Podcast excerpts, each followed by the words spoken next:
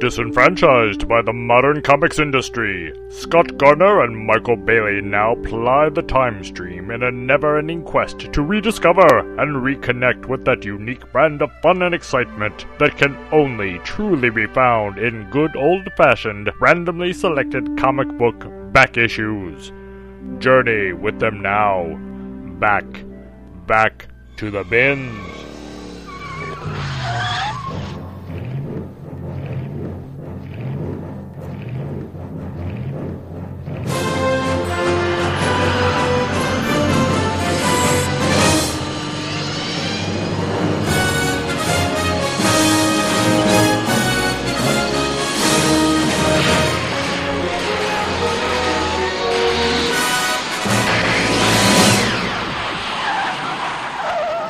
Hello and welcome to Back to the Bins. I am Scott Gardner. And I am Michael Bailey. And this is, what is this? This is episode 56, I do believe, I think.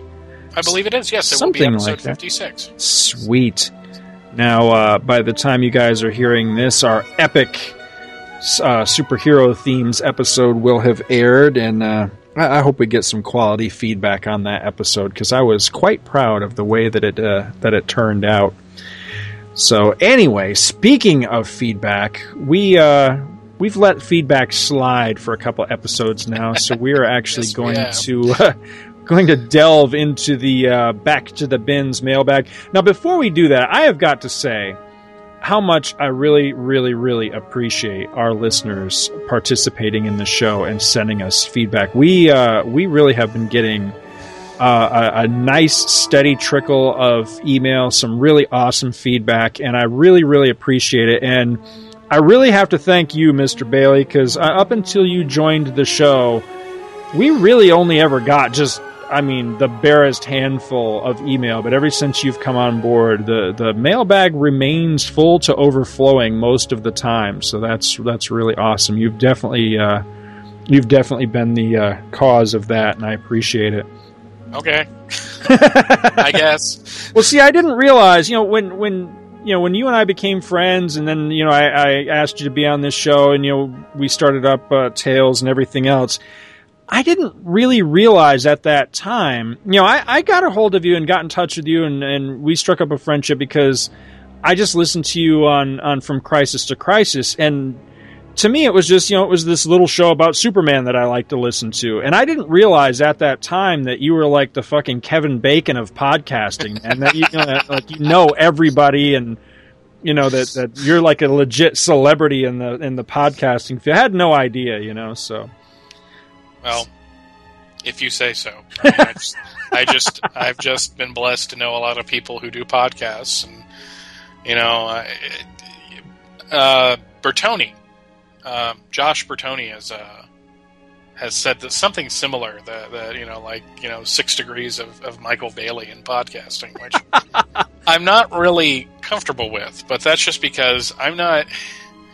I may pretend to have an ego. I really don't. I'm not used to it. I'm used to being the guy. I'm the youngest of th- four. I'm the only boy.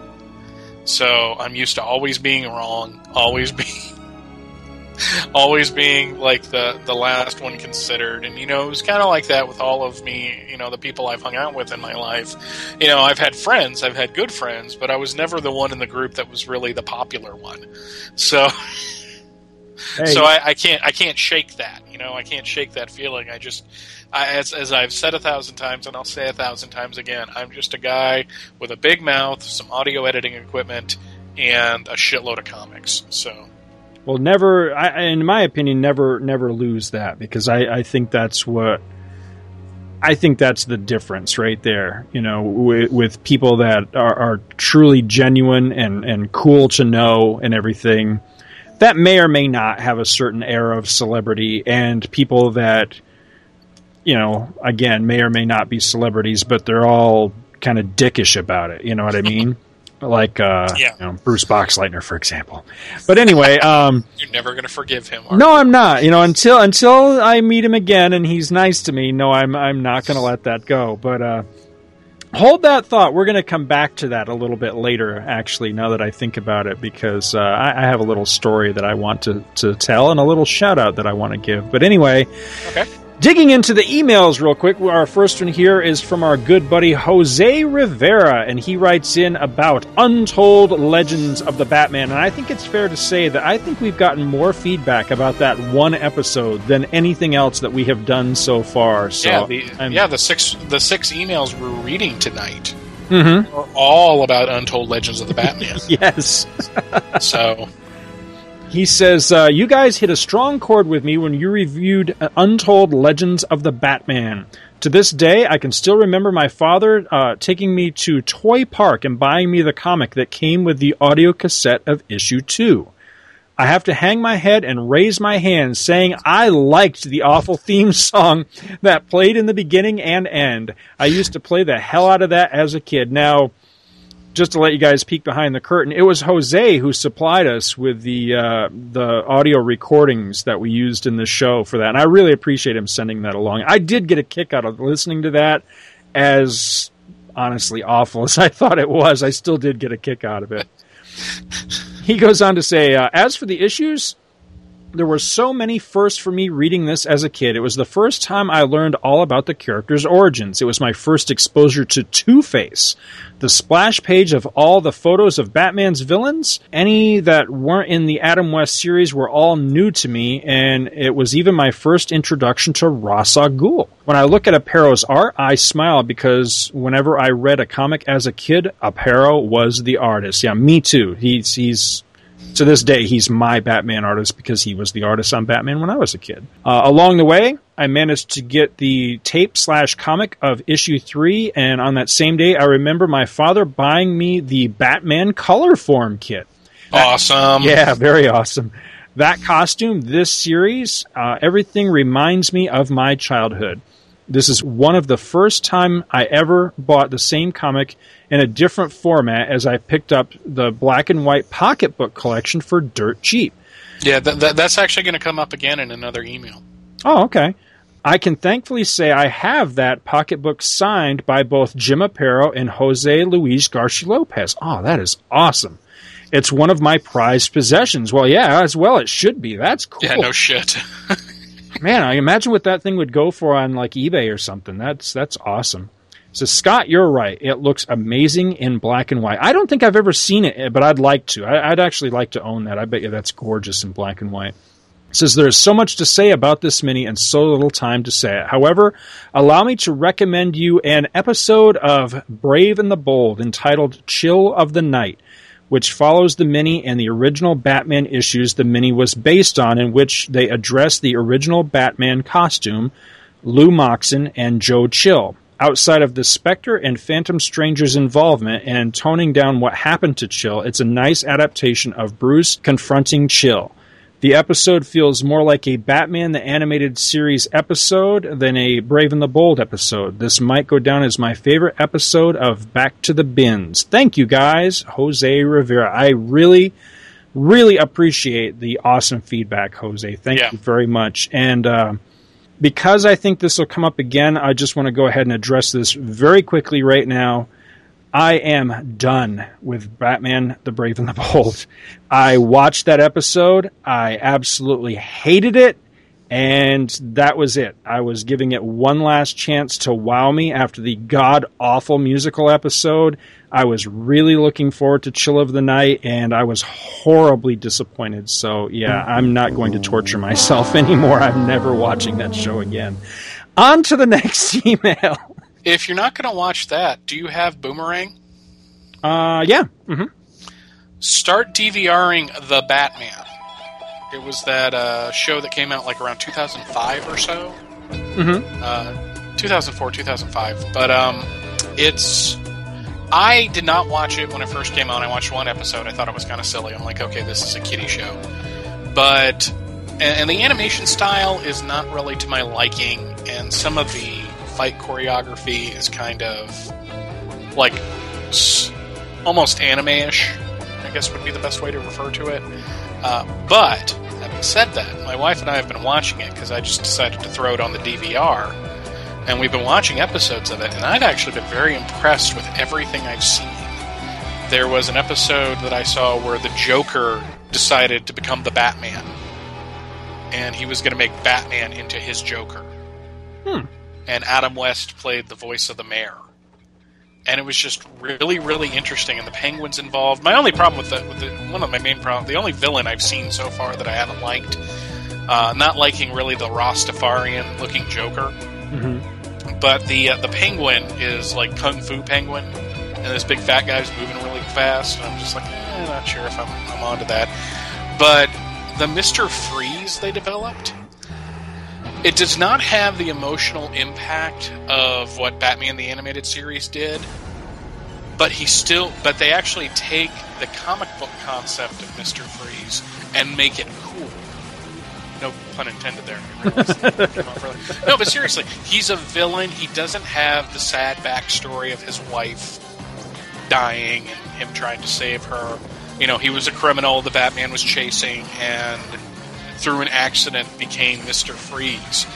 But instead of him wearing a suit, cold is constantly coming out off of him. His mask is actually ice he forms over his face.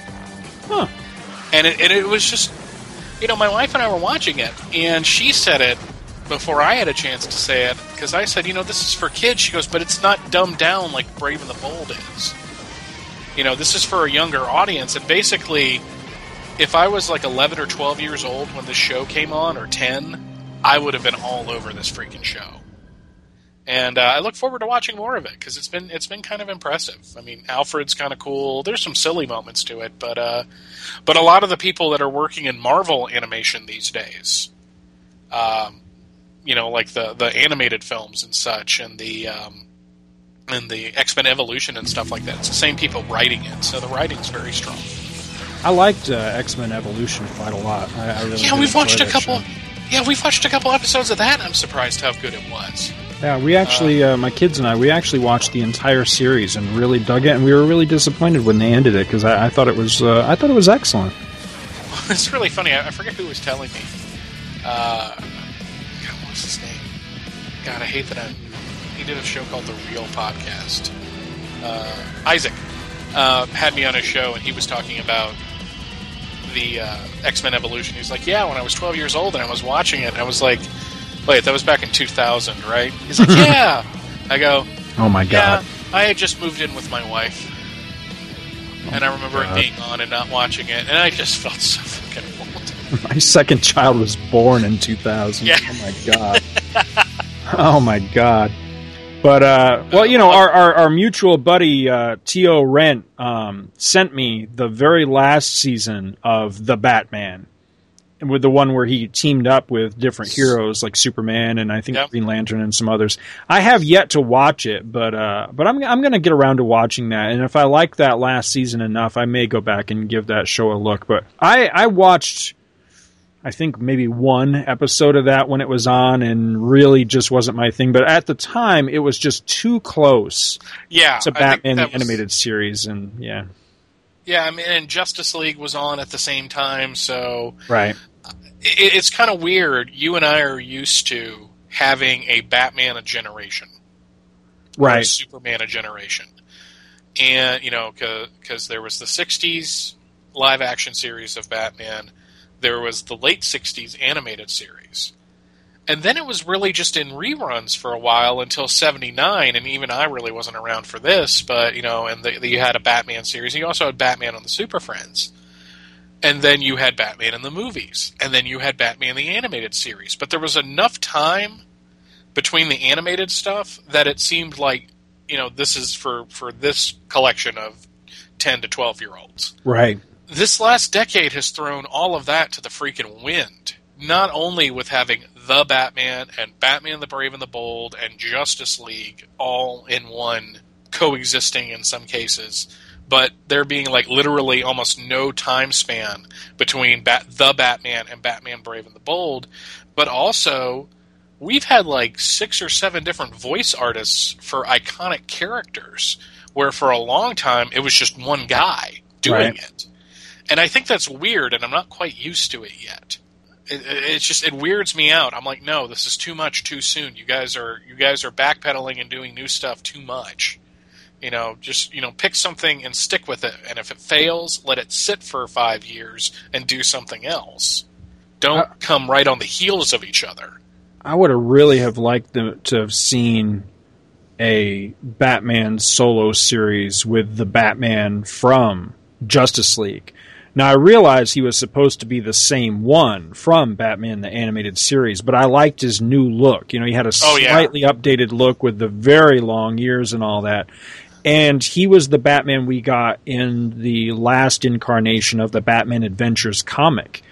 And I haven't read the whole series yet, but what I have read of it was fantastic. And uh, I think rather than doing the Batman at the time that they did, I would have rather had seen one last solo, you know, Batman the animated series running concurrently with Justice League Unlimited, you know, and then later on, say a year or two after that series ended, then do the Batman. I think that could have worked. Well, I think the Batman was trying to capitalize on having a younger Bruce Wayne to coincide with Batman Begins. Right. Yeah. Even Which was another reason I didn't like it.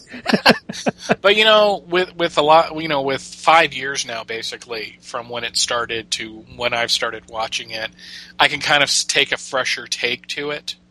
And because we've had so many different variations, now I'm kind of used to it, even though it weirds me out. So now I can watch it and probably enjoy it a little more. That happens. So, I think sometimes time and distance can do funny things like mm-hmm. that because uh, I just recently uh, rewatched uh, the new Star Trek again, you know, the the J.J. Abrams the other night, and was like, you know, despite myself, the more I watch this movie, the more I find myself kind of digging on it. So yeah, that that that happens. Alrighty, going to our next email from Jason Trenner. It says the fanboy strike striking back. He goes, Hey guys, I listened to your Batman the Untold Legend review and found it to be extremely interesting. Oh, and guys, Batman the Brave and the Bold is using the material referenced in this as the history of that Batman, more or less, anyways. And that leads me to get something I have to get off my chest. I love Batman Brave and the Bold. God, this is turning into the Tales of the JSA email stuff because we've talked about this constantly on that show. Yep. Uh, it isn't Batman the Animated Series, but let's all be honest. There will only be one Batman the Animated Series, and no Batman show will ever be quite like it. Which, given how many different takes there have been on Batman, to me is frankly a good thing. Batman is frankly the big bag of jelly bellies with all kinds of random flavors.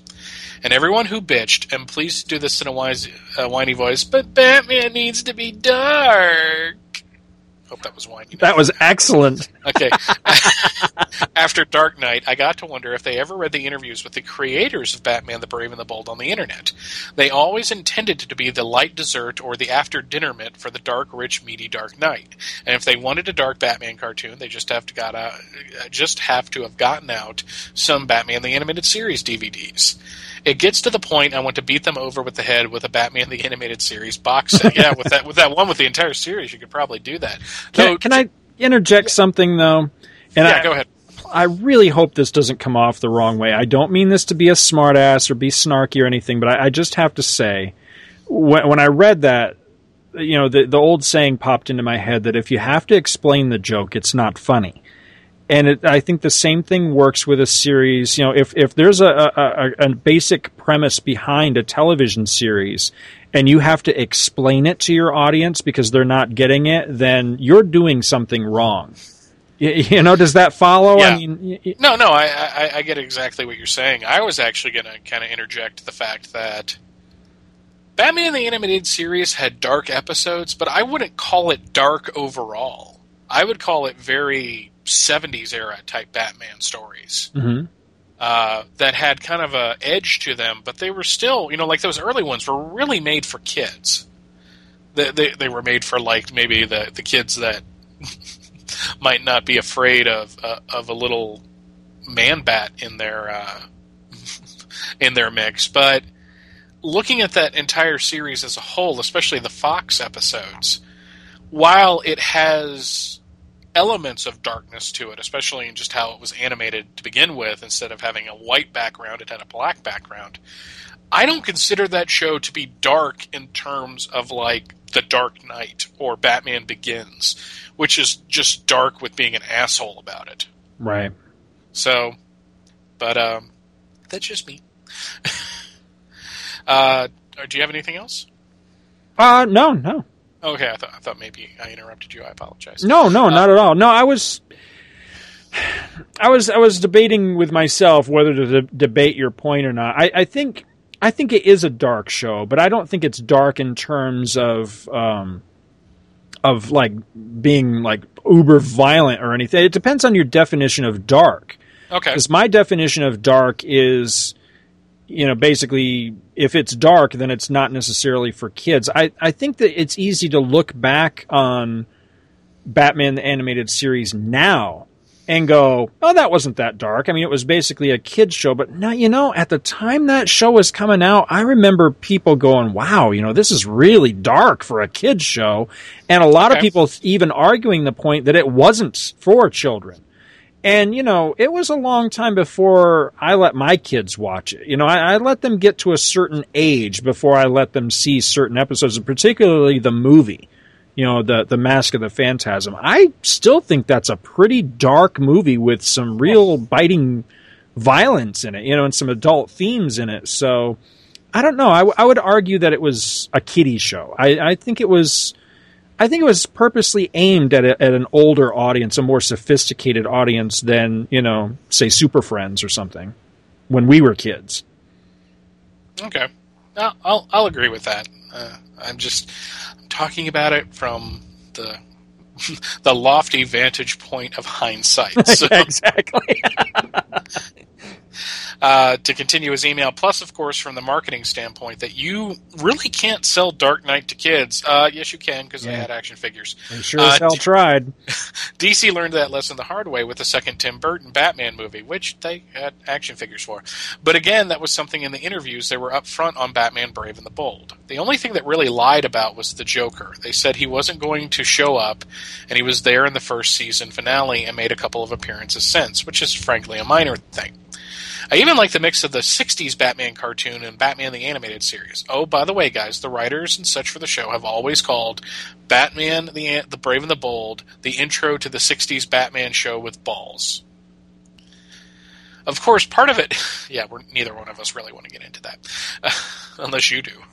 It just put me in mind of uh, I remember when uh, when Beavis said in an episode of Beavis and Butthead that he glued balls onto all of his action figures. For some reason, that made me think of that. it cracks me up. Of course, part of it not, might be I was working on a fan fiction universe at one point, and it had a few things in common with Batman the Brave and the Bold, using bits of the pre and post crisis and using lesser used pieces. For example, I had basically Dan Jurgens' Teen Titans with a few of the classic Titan, Titans as members, like, frankly, Jurgens wanted for the team, but the editors won't let him. Though, have to say, this episode got me to finally watch Chill of the Night, which is awesome, but I didn't really want to watch after Superbat of Planet X and Power of Shazam, and waiting for the Starro two-parter. Oh, and I really would love to see you guys review the two-part Guardians of the Galaxy story that was during the Infinity War. Trust me, some of the do- some of Doctor Octopus's musing on how no one can keep on keep up on who is an Avenger are still. Funny. Anyway, keep up the great podcast and finding interesting stuff in the bins. So that was Jason Trenner. Cool. You know, I have a nasty feeling that you know we had a we had an issue on Tales of the JSA where for a while we had a subject which will remain nameless that threatened t- to take over the show. It certainly took over the emails for a while. Yes. And I don't want to see a repeat of that on this show with Batman the Brave and the Bold. So I didn't say what I said earlier about my personal disconnect with the show to spark a debate or to spark a flood of of emails in outrage or anything like that. And I'm only saying this because I really want to kind of try to head that sort of thing off at the pass.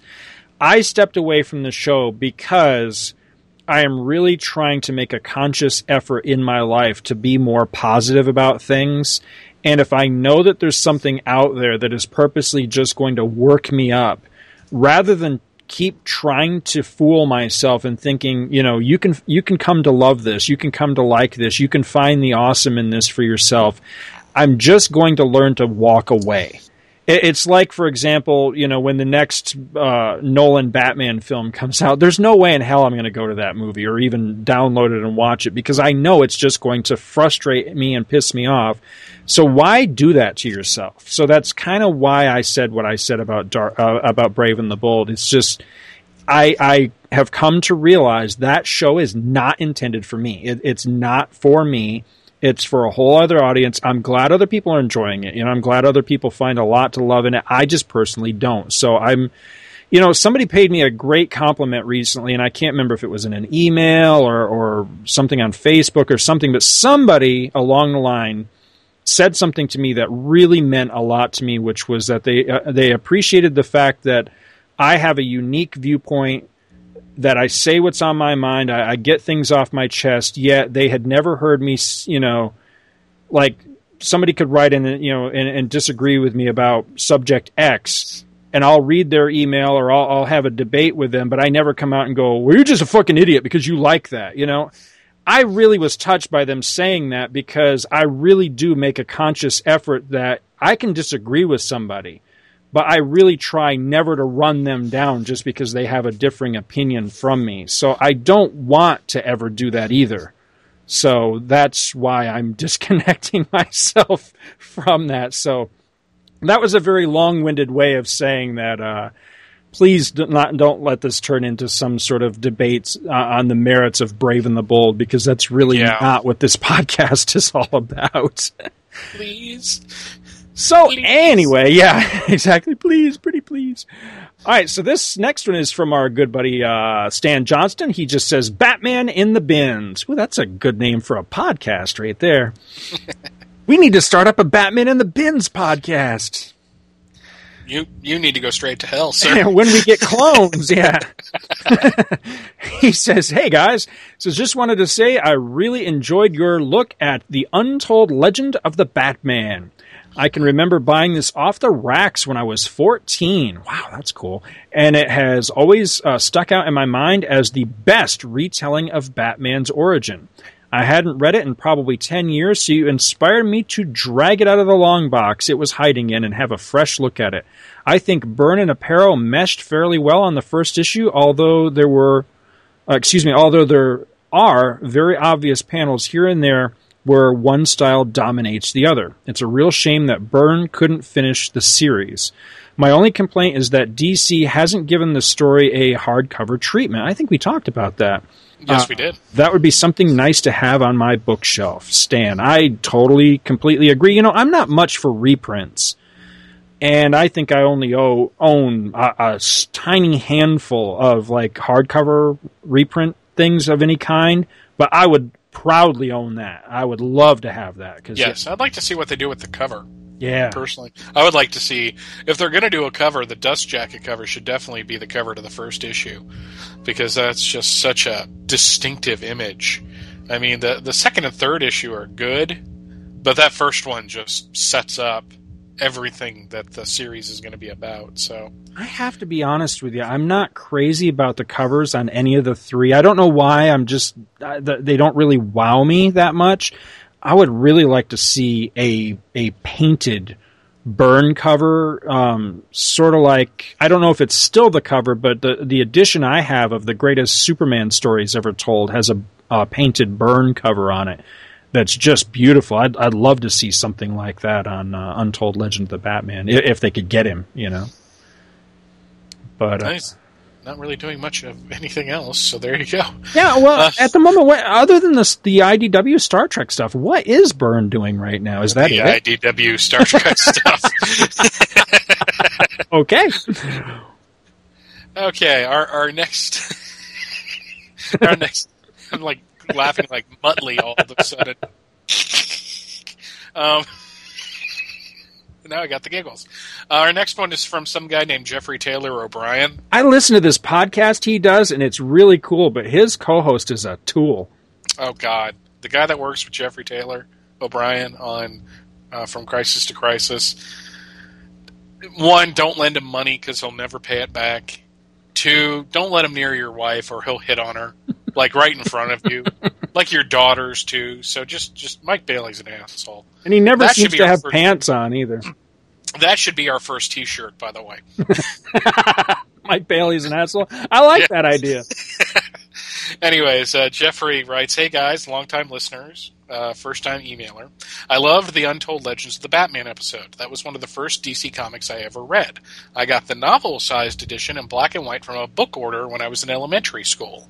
I honestly don't know which I read first, that one or A Death in the Family. I remember the first issue very, really well, but not, but then not much until the ending." Even as a kid, I thought it was a little hokey. For years, I didn't even know it was a regular comic, too. I recently tracked down two of the original issues, but I'm still seeking the third. Thanks for covering it. I'll have to give it another listen once I track down that last missing one. Jeffrey Taylor. That reminds me, I would like to put out a call to our listeners. Our listeners are awesome this way with, they with are. helping out with things and keeping an eye out for each other and stuff like that. I really appreciate that. Jeffrey is not the only person um, having a hard time with that third issue. Um, now I'm, you know, as soon as I said that, now I started to doubt my facts. I'm pretty sure it's the third issue that Jose Rivera was telling me a while ago that he was also trying to track down. Jose, if I'm wrong about that, please write in and let me know, buddy. I'll, be happy to make an on-air correction to that. But anyway, uh, everybody out there in listener land, keep an eye out at your LCS conventions, whatever, for a, uh, a cheap copy of the, that third issue on that, and uh, and let me know if you manage to track one down. I'd like to see these guys. Be able to fill that hole in their collections because I know what it's like trying to hunt that one elusive issue. So All Don't right, we I all? see one on eBay for two fifty. I see one of the cereal premium for a dollar thirty. I see an entire set for fifteen dollars. yeah, see, I've still got, at least I think I do, at least one whole complete set of the cereal premium. I probably have a couple of them because I ordered a whole bunch of them back when that was out. Yeah, if you if you ever dig out like another set of that, I would really love to have it because that was the first time I read it. So that's how it, it it's that's how it is in my head. Cool. So even though I have the original issues, which I bought for a fairly good price, Sure, I can hook you up. three bucks a piece. So fifty bucks, no problem. I hate you. So anyway, we have uh, all right. This one is entitled just some general feedback, and this one is from Damian Crawford. He says, "Hey guys, want to drop a few comments on some things you have discussed on your shows. If I have sent this to the wrong show, sorry about that, but you guys have so many different ones. It is hard to know which one to send feedback to when subjects cross over so much." The comments are about Back to the Bins, Crisis to Crisis, Tales of the JSA, Views from the Long Box, and Two True Freaks. I think he pretty much nailed them all, didn't he? Yep. So, since you guys uh, seem to like people talking about their collecting past, I will start there and go into some comments afterwards. I am 30 and from Augusta, Georgia. Besides uh, Ninja Turtle comics, when I was younger, I did not get heavy into comics until I was 17. I became a Marvel fan due to the easy access to them at the local grocery store. Those were the days. Says, I know the late 90s are looked upon as a low point in comics, but I ha- uh, was having a ball getting into the worlds of these guys. Good Uh, man. Yep. The nice thing about the store uh, was you could get six months of a title in one shot because they left old issues on the shelf forever. My hunger grew more and more, so I looked up comic shops in the phone book and found a nice place that I am still uh, that I s- am still buying from today. I was buying. Road trip. yeah, exactly. I was buying new and old issues at a rate that my present self wish he could go back to. Yeah, and don't we all? I mean, back back, uh, you know, like uh, well, this would be late '80s, early '90s when I was in the service. I was literally buying like three and four copies of books because I had, I think, four issues of every single issue of uh, the McFarlane run of Spider-Man that I sold for a mint at one point. But uh, anyway, I digress. It says I hit a brick wall in early 2002 when the with the hobby because of a thing called life. With no money, the big spending days were gone. It was not until late 2006 that extra money uh, came available again. When I came back in, I missed so much stuff that it was hard for me to get back on the wagon. Because of this, nowadays I read more non mainstream titles than I did in the past, but still test the waters of the big two if something catches my eye. It says, I enjoy the shows you produce with each other and with your other co hosts. This is because you bring a level of detail in your descriptions of the issues in such a way that I can tell what is going on without having the issues in front of me. Well, thank you. That is that is a very nice compliment, and I really Yes. appreciate that. It says which helps a lot because I listen to your shows while I work stocking the aisles at a grocery store. I, that's something else I really like. I like to know what people are doing while they listen to our shows. I, I To a point. well, I mean, if you're doing something sorted, I kind of want to know that too. Well, to, yeah, like to like Michael says, to a point. Yeah, to a point. I took a massive dump while listening to your show the other day. It was awesome. It helped me uh, really clean out. Yeah, I don't. I don't need to know that. Thank you. Anyway, says the humor you bring to the shows is something that brightens the day so much that yours is the first podcast I listen to when work starts. Oh my, that- that's, awesome. That is, That is awesome. awesome. Because I know what that's like. Oh yeah, I do, I do the same thing, and you used to do the same thing Yep. too. Absolutely. Absolutely. Says another good thing is the way you handle negative comments about media when read or seen. Unlike some nameless podcasters, when you don't like something, you may go off on a rant. But in the time I've been listening to your podcast, you never ended the rant with this statement. And if you like it, you are a moron. this was the email I was talking Yeah. about. I was trying to remember where I read this. It says, uh, I am a passive person, but when someone makes uh, statements to that effect, it leaves a bad taste in my mouth. You're, you're absolutely right. I, I agree with you wholeheartedly. And, uh, I don't know that I've never done that. I won't go that far, but uh, I try never to do that because, yeah, I, Well- I think that's rude, and I think that that's the sign of you having extremely horrible uh, argumentative skills. If the best thing you can come up with is, "Oh yeah, well fuck you, man," you know, I, I think that that's just, Yeah. you know, Nothing will turn me off faster than that, or you know, only two people think like this, or or uh, you see, basically, I just over the last couple of years, especially in doing all the podcasts that I've done, I really pay attention to how other people speak when I'm watching TV shows. I was watching this thing on 9/11 conspiracies, and they were talking to these three douchebags that made their own documentary that they put on the web about you know how all the lies about 9/11 and every argument this one guy made that made me absolutely fucking hate him was he's like well I don't know about you but you know when I hear that it's just like okay so basically what you're saying right then and there is I'm about to express an opinion and you're an idiot if you don't think the same way and I hate that. I hate that. I hate that.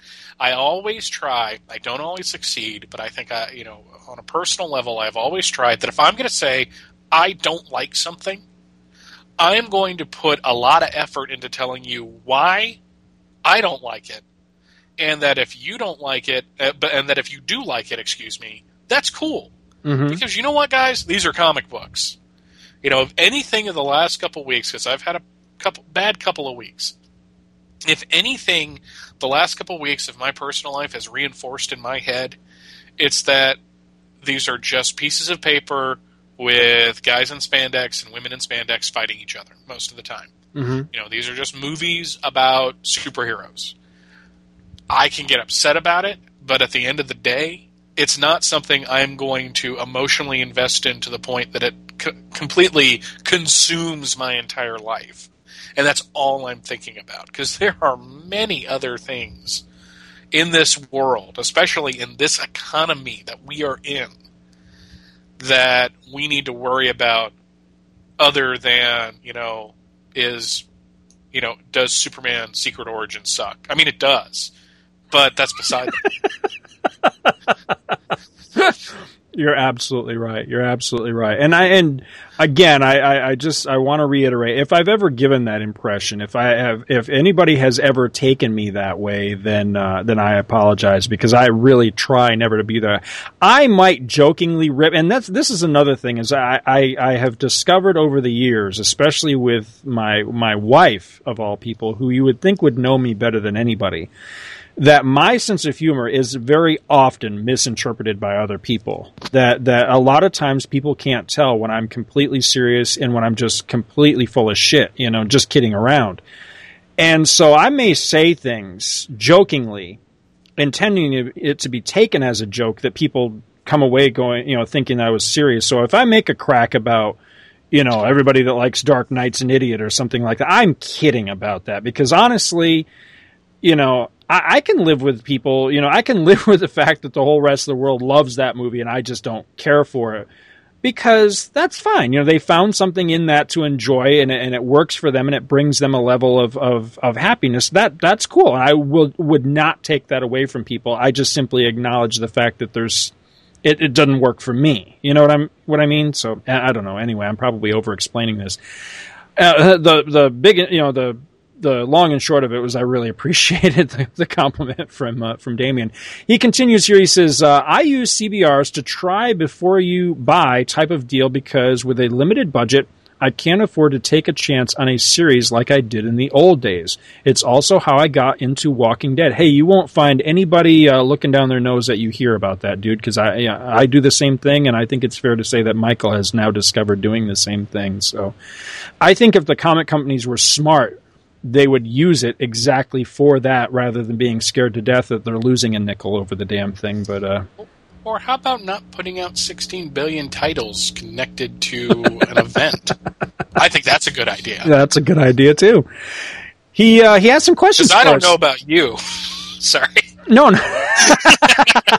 I was going to say that too. You beat me to it.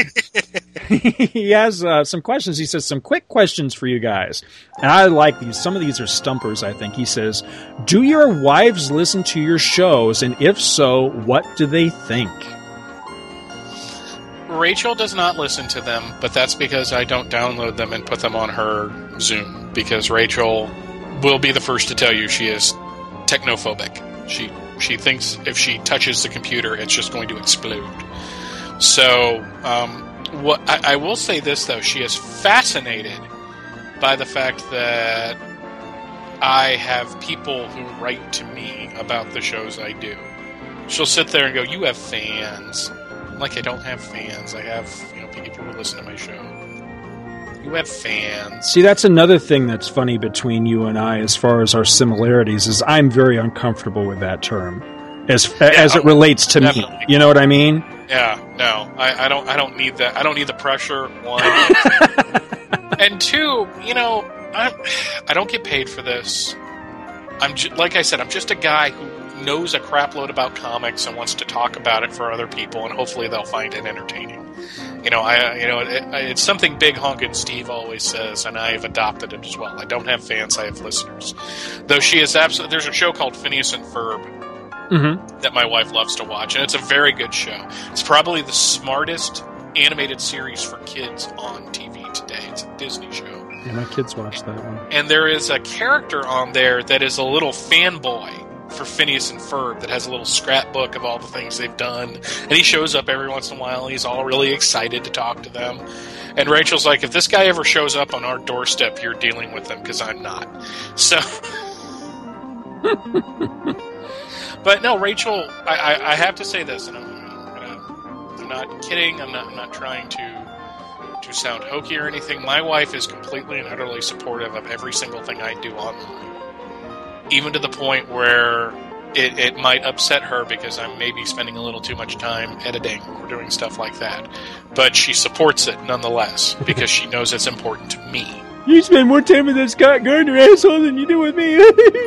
yeah, that has actually been that. said once or yeah, twice. Yeah, yeah. Not the I asshole. don't doubt it. I don't doubt it. I do so, not doubt that at all. I don't know if you're getting the same thing between Chris and I from your wife. But when uh, when I started this whole thing, yeah, yeah, that came up quite a lot. That uh, that I was spending much more time with Chris than uh, than I was spending with. Um, what I get more is the kids. I, I get the kids yeah. at me, you know, rather than because I, to a certain degree, I think my wife is happy that you know I'm I'm doing something on the computer and not irritating her. So, you know, but.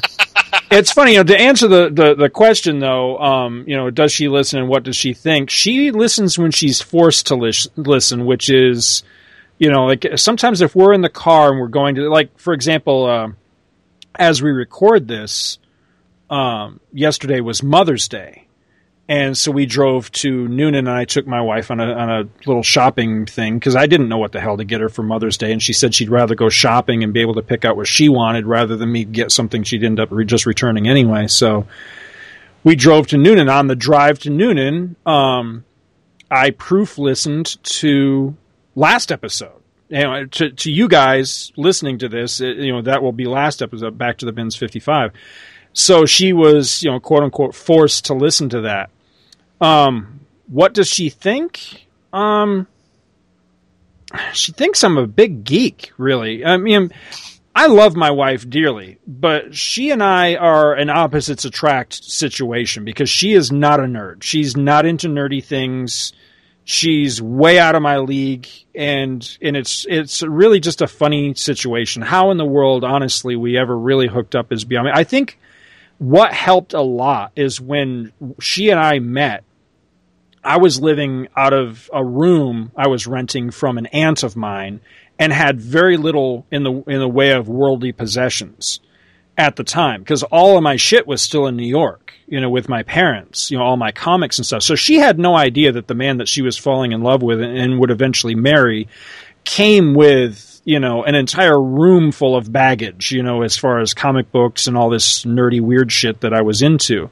So had she known, I've often wondered if that would have been some, you know, run screaming situation, you know. But anyway, uh, no, she really doesn't listen to the show, only because I, I, think so much of it would be, you know, just stuff she would not get or whatever. Um, but, you know, as to what she thinks of it, I, I really don't know. I mean, you know, I'll play her little funny bits and say, you know, what do you think of this? Is this funny or do you get a kick out? Nine times out of ten, she'll chuckle at it or she'll find the funny in it. If you know, if she gets the joke kind of thing. But uh, I don't know. I think I'd be afraid to ask her honestly. Well, what do you think of the show? Because I, I don't know if I would like the answer. his uh, his next question was uh, was really a tough one. I had to think a lot about. He asks, uh, "Have you ever gotten feedback that made you want to stop podcasting?" No. Uh, I have had feedback that has made me question my style of podcasting. I have had feedback, a negative feedback, where I'm like, this dude's just an asshole. Mm-hmm. Um, and, you know, I've pretty much, through the evolution of doing views and, and doing the show with Scott, pretty much adopted the same kind of attitude Scott has. It's basically, look, guys, we're all going to disagree. There is no point for you to work yourself up listening to me if it's just going to upset you. So if you don't like the show, and I'm not saying this in a mean way, don't listen. You know, it's the same it's it's the same advice now that I can say that I'm taking that if you don't like a comic, don't read it. You know, don't get yourself worked up. Life's short. There is other shit in, in the world to do. Um, if you're going to be an asshole about it, uh, a full refund for all the episodes you've listened to is forthcoming. So um, th- this this is a really tough question because I had to really think hard about this. It seems like an easy question, but it was honestly it, it required me to do a lot of soul searching. And uh, did I ever get feedback that made me want to stop podcasting? It, it's kind of a yes and no kind of situation because the very first feedback we ever got to you know it was to the first show we ever got we got a lot of feedback from veteran podcasters. And most of it was negative. Um, some of it was extremely negative. And it was a blow. It was really one of these things where i don't consider myself an overly arrogant person yet i felt like we came out of the gate swinging with our first and i'm talking about two true freaks I felt like we came out of the gate swinging with that first episode. And I tried, because at the time we put that episode out, I was listening to probably two dozen podcasts a week, you know? And I felt like I was gleaning the best elements of all my favorite shows and figuring out what worked, what didn't work, and really trying to mesh a formula I wanted to do based on what I was observing other people were doing, both good and bad. So I felt like we had really done a phenomenal job, and the feedback didn't bear that out at all. So that was really tough. Um, but the harshest feedback I've ever gotten, And I mean, I've we've gotten feedback that have honestly called us names, told us we suck, you know, stuff like that. You get that, you know, and, and you just got to learn to deal with it. But the ones that to this day really are the ones that make me they give me pause, I guess I should say, are the ones that come from faithful, devoted listeners and friends of the shows. When I get those and they tell me, you know, in so many words, wow, that episode really sucked. Wow, that hurts. I mean, it really hits me hard. And every once in a while it happens. And I try not to take it personally. I try to take it as constructive criticism because they're telling me because they care, not that they're trying to crush me, you know? So you got to look at it that way too. But yeah, it is, it is tough. It's especially tough when uh, when you do one that's a lot of work, whether it's a Mhm. lot of work editing or it's a lot of work as far as you just poured your soul into this episode and the material that you're covering, and it comes back and and people just don't like it or they don't download it or whatever. That's very discouraging. And I've had that happen to me a number of times where some of my absolute favorite episodes I've ever done of all the shows I've done, some of my favorite episodes are the least downloaded episodes. It's just bizarre. I don't know why the hell it works that way, but it does. And on the flip side, some of the episodes I, I you know I walked away from going, well, that could have gone better, are some of the most popular episodes. So you know you never know what people are going to like and what they're going to go for. You just have to try to do your best to to feel good about the material that you're you're doing. But bottom line, has anything ever made me want to stop? No, I get frustrated sometimes, and there's been a couple of times where I look at it and go, "This is the most work I've ever done on any project in my entire life. I'm not making a goddamn penny off of it. Why am I even doing that?" There have been moments like that, but in the long run, I try to cling to why I got into podcasting in the first place, which is it allows me two things. It gives me a venue to talk about the things that mean the most to me in the world beyond my family, which is, you know, funny books and Star Wars and Star Trek and shit like that. But also, it allows me to spend serious, regular time with my friends. You know, and that's really that's the reward, and that's what makes it worthwhile to me. So, you know, I can't see stopping podcasting for a long, long time because I get so much out of it. It really is rewarding and, and enjoyable to me. And I never got into this because I expected it was going to make me a cent. I got into it because it just seemed like it was a hell of a lot of fun. And so far, it's been a hell of a lot of fun. And so don't worry about me going anywhere anytime soon. Um, oh, this last one is for you specifically, Mike. He says, Mike, how do you feel about the number of podcasts that have popped up with similar formats since Crisis to Crisis became successful? Yay. Um, I, uh, again, I don't think it's a format that, that Jeffrey and I started because other podcasts before that were doing something kind of similar. We've discussed a Starman podcast that was doing something like that. Uh, and uh, I don't know if we were doing From Crisis to Crisis before you and Chris started doing your Star Wars and Star Trek Monthly Mondays. Uh, but you guys are doing something like that. But uh, if there are people that listen to our show and say, hey, I can do that with this character, then I just think that's awesome because that means there's more people out there doing something that they think is fun and that they're passionate about and that they're going to bring that passion to other people. I mean, uh, From Crisis to Crisis has been, without a doubt, until Tales of the JSA, the most successful podcast I've been a part of and it, it, it, it's talking about my absolute favorite character of all time. No matter how much I turn away from DC now, nothing will ever take away the fact that those issues of Superman are why I'm buying comic books in the first place. Mm-hmm. So if people like it and want to do it themselves with, you know, however they want to do it, then that is awesome sauce, really.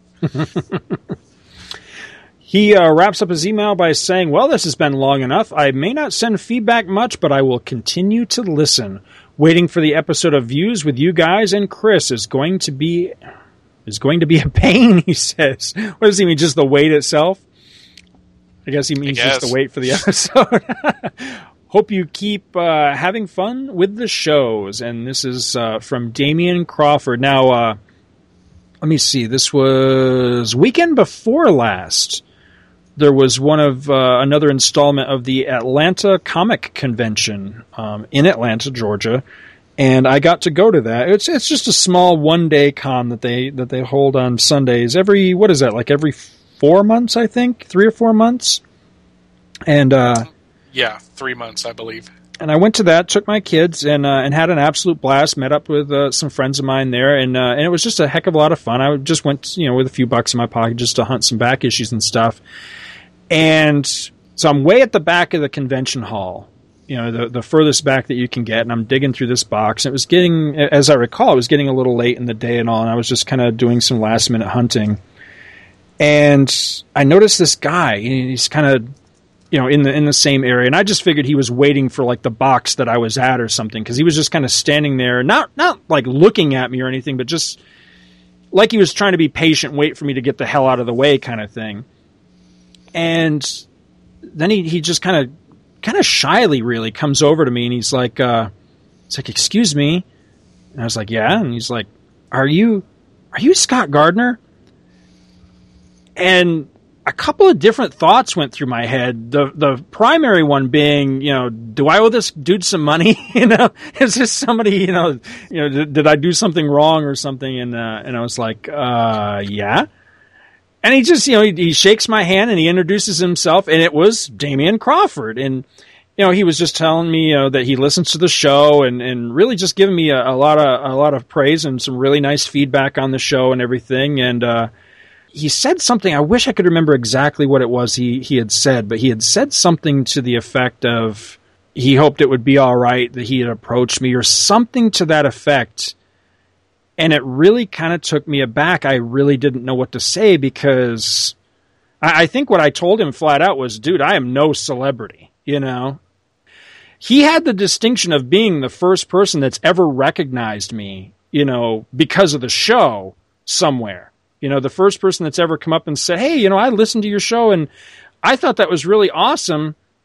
But it also really kind of took me aback. It was it was a very surreal moment for me, but it was it was totally cool, very very cool. And uh, he uh, assured me that he listens to, to the episodes and really digs on uh, on all the stuff that we put out. And it was really nice to meet him. Damien, you are a very nice guy, and uh, and thank you for coming up and introducing yourself. You totally made the convention experience for me. Just made my my day. Really, it was that was very cool.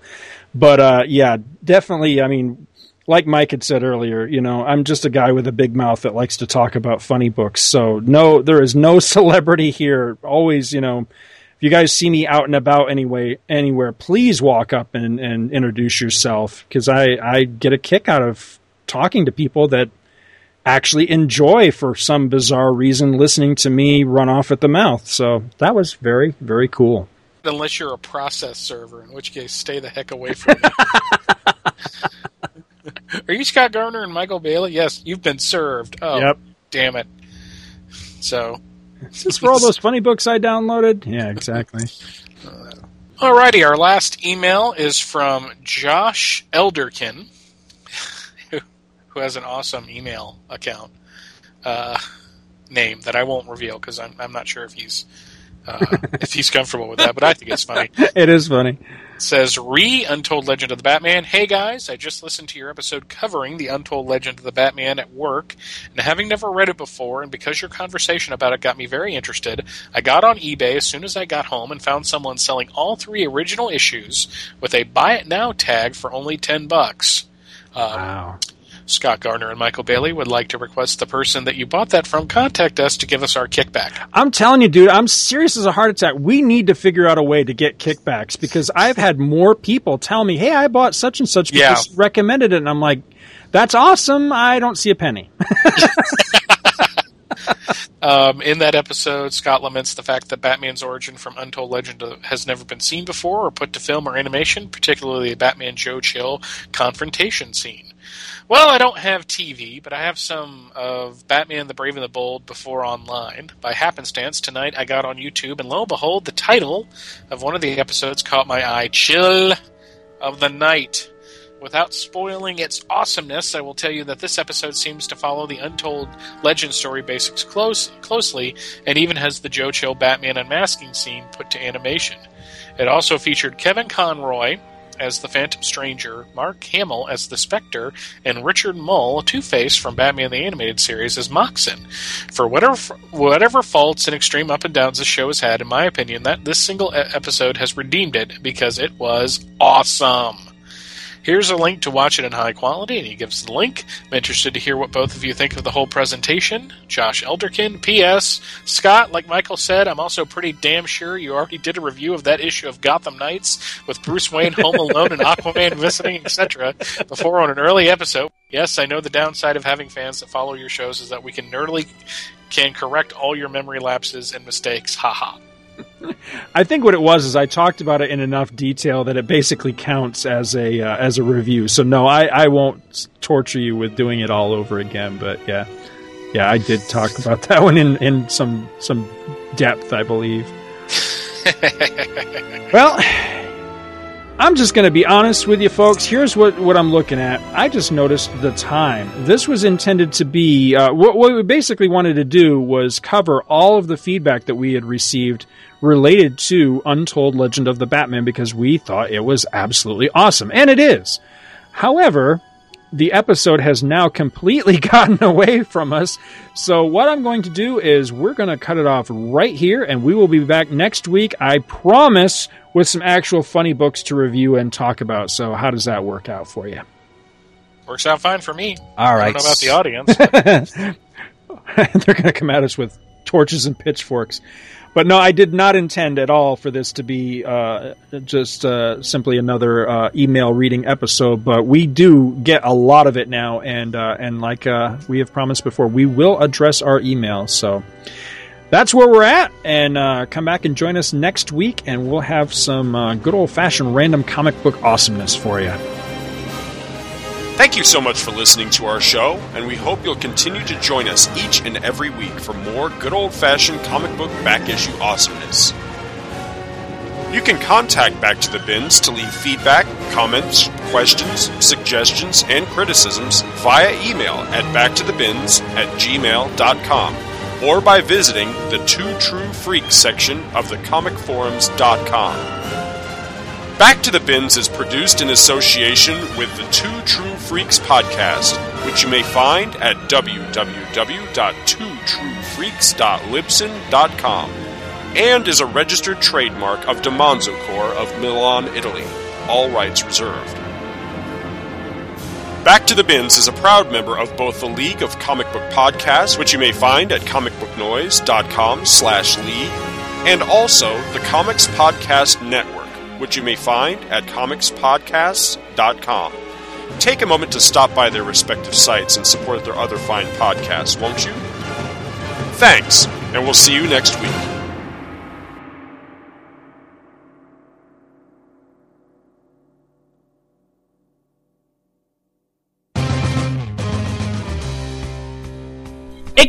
Excelsior, Spider Man fans! We're Thomas Mattis. And Mark and we want to invite you to the most web slingingest podcast around. The Spectacular Webs Podcast. A podcast dedicated to one of the best animated superhero shows on television today. The Spectacular Spider-Man Animated Series, where we review each episode of the series. We dive into music, art, and story, and web and special guests for interviews, all in our own slapstick comedic chatter. So if you're looking for one swinging podcast about your favorite web slinger, zip down to the Spectacular Webs podcast at www.spectacularwebspodcast.podomatic.com.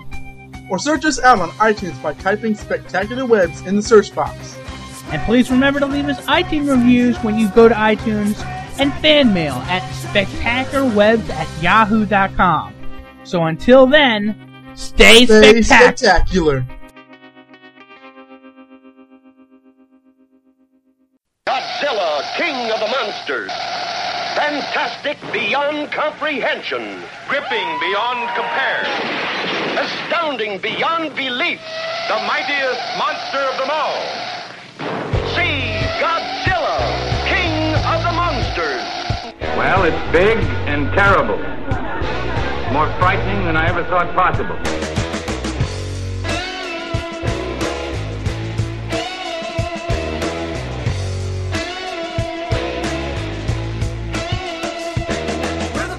SOS, SOS, SOS.